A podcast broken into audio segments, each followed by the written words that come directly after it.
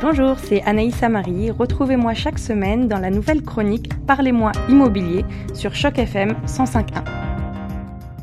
Vous écoutez CHOQ F M cent cinq virgule un, ici Guillaume Laurin sur les ondes et j'ai le grand plaisir de recevoir aujourd'hui en studio notre nouvelle chroniqueuse, une chroniqueuse en matière immobilier avec Anaïs Amari. Bonjour Anaïs. Bonjour Guillaume. Ravi de te recevoir et aujourd'hui nous allons nous pencher sur le marché de la location à Toronto. Alors je sais que le marché est particulièrement compétitif, peut-être assez euh, assez volatile. On va voir ensemble euh, à quel point il est compliqué de se loger en location à Toronto ou est-ce que c'est simple et puis surtout euh, quels sont les bons conseils, les bonnes solutions que tu peux nous recommander et euh, je crois que tu vas commencer par nous donner quelques chiffres. Exactement, on peut commencer par faire un, un petit focus sur la ville de Toronto. Alors c'est vrai que les, les loyers à Toronto sont parmi les plus chers du Canada avec Vancouver qui se, qui se dispute souvent la première place. Oui. Euh, si on veut faire, euh, si on veut parler de quelques chiffres et donner euh, une comparaison du loyer moyen, parlons par exemple d'un studio en hypercentre. Aujourd'hui, les prix à Toronto seraient aux alentours de mille sept cent cinquante, mille huit cents dollars. Ouf. C'est Unique... énorme. C'est énorme, uniquement pour un studio, là où euh, on pourrait en avoir un euh, pour six cents dollars au centre de Montréal. Ah oui, on se rend compte que les prix sont vraiment différents. Euh, qu'en est-il à Ottawa ? Alors à Ottawa, ça se rapproche un peu plus de Toronto, euh, tout en étant quand même accessible, puisqu'on serait aux alentours de mille deux cents dollars pour un studio en hypercentre. Ah oui, c'est peut-être l'effet euh, capital qui joue alors. C'est ça. Euh, autrement, en moyenne, autour de Toronto, si on s'éloigne un petit peu de l'hypercentre. Alors, si on, on, on dessinait un cercle à trente minutes euh, autour du centre de Toronto, on pourrait trouver quelque chose de plus abordable, c'est-à-dire un appartement avec une chambre. Euh, on pourrait compter mille six cents dollars par mois. D'accord. Pour euh, un appartement avec deux chambres, on serait plutôt aux alentours de deux mille cent dollars. Et alors là, si on voulait quelque chose de plus familial avec trois chambres, il faudrait compter deux mille trois cents à deux mille quatre cents dollars. Ah oui, on se rend compte que Toronto, en effet, est une ville chère. C'est une ville très chère dans son centre et plus on s'éloigne, plus on a des chances d'avoir quelque chose de plus, de plus abordable. C'est ça. Alors Toronto, on le sait, c'est, euh, euh, enfin on le dit souvent, c'est la plus grande ville en termes d'habitants. Combien est-ce qu'on compte d'habitants ? Alors on compte effectivement trois millions de, d'habitants pour ces six cent trente kilomètres carrés si on parle uniquement du centre de Toronto et si on s'étend à l'agglomération, on monte jusqu'à six millions de personnes. Ah oui, on double carrément. Et pour comparaison, est-ce que tu as les chiffres de, d'Ottawa et de Montréal, par exemple ? Alors, Ottawa, grande surprise pour moi, on a quand même une superficie qui est assez importante, qui est de deux mille sept cents kilomètres carrés. Énorme, en effet. Alors, ça, c'est parce que peut-être ça comprend euh, en partie des, des, euh, des banlieues qui sont intégrées à, to- à Ottawa. Exactement, puisque de toute façon, la population n'est que de un million de personnes. Donc, par rapport à la surface aussi importante, on imagine que les gens se concentrent uniquement en, en centre-ville. C'est ça. Et pour Montréal ?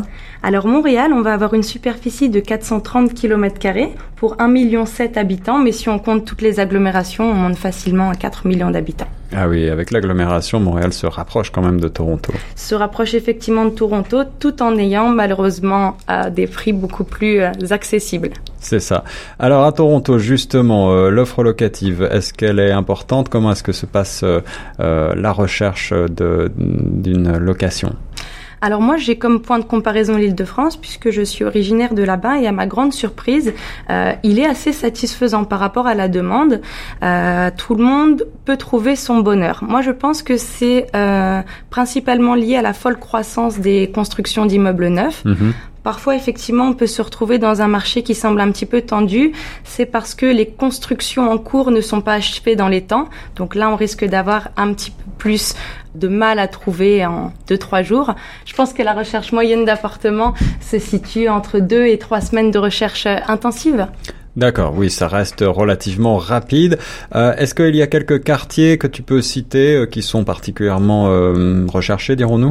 Alors, on, parmi les quartiers principaux résidentiels proches de downtown, on pourrait citer Forest Hill, Rosedale, l'Annexe, oui. Ou encore les, les quartiers qui sont bien plus connus comme Chinatown, Kensington Market, le quartier grec, Spadina, Little Italy, Lisville, Little Portugal, Parkdale.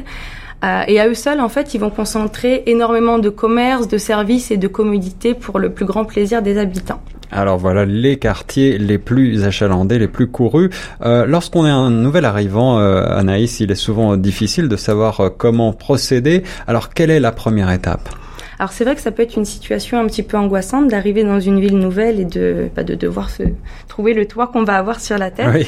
Euh, aujourd'hui, on a quand même des solutions qui sont beaucoup plus faciles qu'à l'époque, où à l'époque, il fallait tout simplement réserver un hôtel, ce qui pouvait paraître assez onéreux. Absolument. Aujourd'hui, on a, grâce à Airbnb ou certaines auberges de jeunesse, la facilité de trouver un logement en deux, trois clics. Mon conseil, c'est de prévoir deux à trois mois de loyer d'avance pour pouvoir assurer, euh, assurer son arrivée sereine à Toronto. Et oui, c'est d'ailleurs un conseil qui est souvent donné par les, les ambassades, je crois. Hein. Exactement. Alors moi, je vous conseille, durant cette période, de vous familiariser avec le train de vie de la ville, les transports en commun, le voisinage, euh, les centres d'information pour nouveaux immigrants et toutes les sources d'informations qui pourraient vous être utiles pour votre futur logement permanent. Des conseils de bon sens quand on est un nouvel arrivant. Euh, ensuite, lorsqu'on cherche un logement permanent, Anaïs, que faut-il, euh, par quelles étapes euh, faut-il passer ? Alors, pour trouver un bon logement permanent, euh, moi, je vous conseillerais de commencer à feuilleter euh, les journaux locaux, les sites Internet, les différentes agences de services de location, mmh, pour vous familiariser avec les prix du marché et les différents quartiers. Euh, il y a énormément... beaucoup d'offres de location dans des endroits publics tels que les gares routières, le métro, les bibliothèques ou les centres communautaires. Vous trouverez énormément d'annonces qui vous sont destinées. Ouais. Si vous cherchez seul un logement et que cela peut vous paraître assez anxiogène ou inquiétant et que vous n'avez surtout aucune référence canadienne, vous trouverez des sites Internet et des agences immobilières qui sont spécialisées dans l'accueil des nouveaux arrivants et des résidents temporaires. Mmh.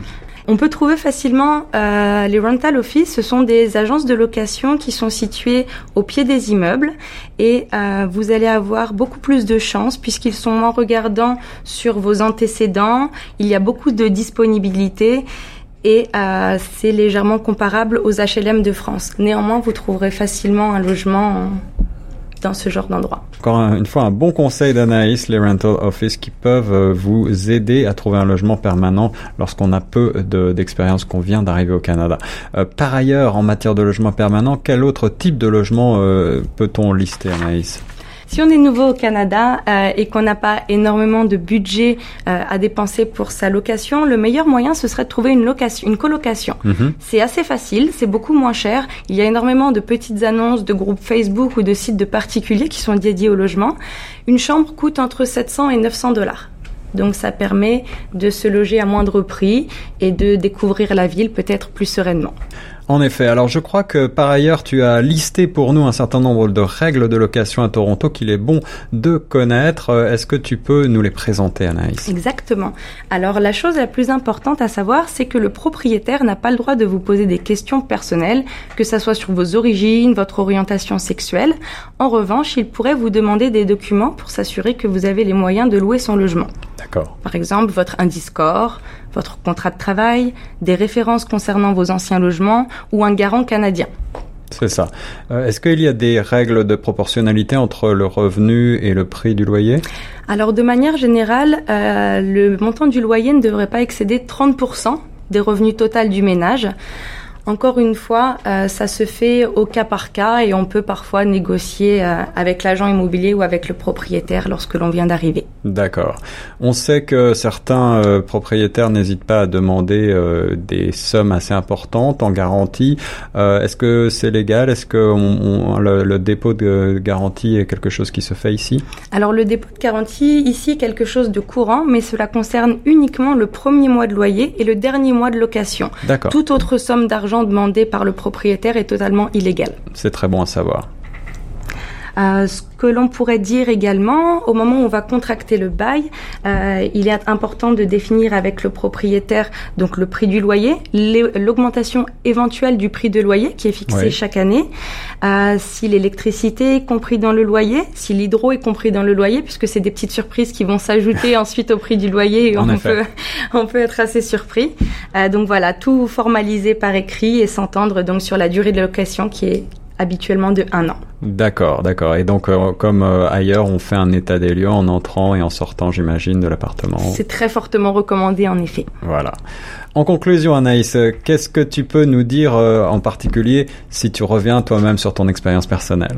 Alors, la première des choses pour moi, c'est de définir un cahier des charges en fonction de vos besoins réels et de vos envies. Donc, notez toutes les choses qui vont être obligatoires et celles qui seront plutôt optionnelles. Euh, ma devise, c'est réellement comparer pour mieux choisir. Ne pas se précipiter, même pour de la location, car votre choix final, il dépendra de votre lieu de travail, de votre lieu d'études ou celui de vos enfants. Mm-hmm. Sachez que les transports en commun à Toronto sont assez étendus et efficaces.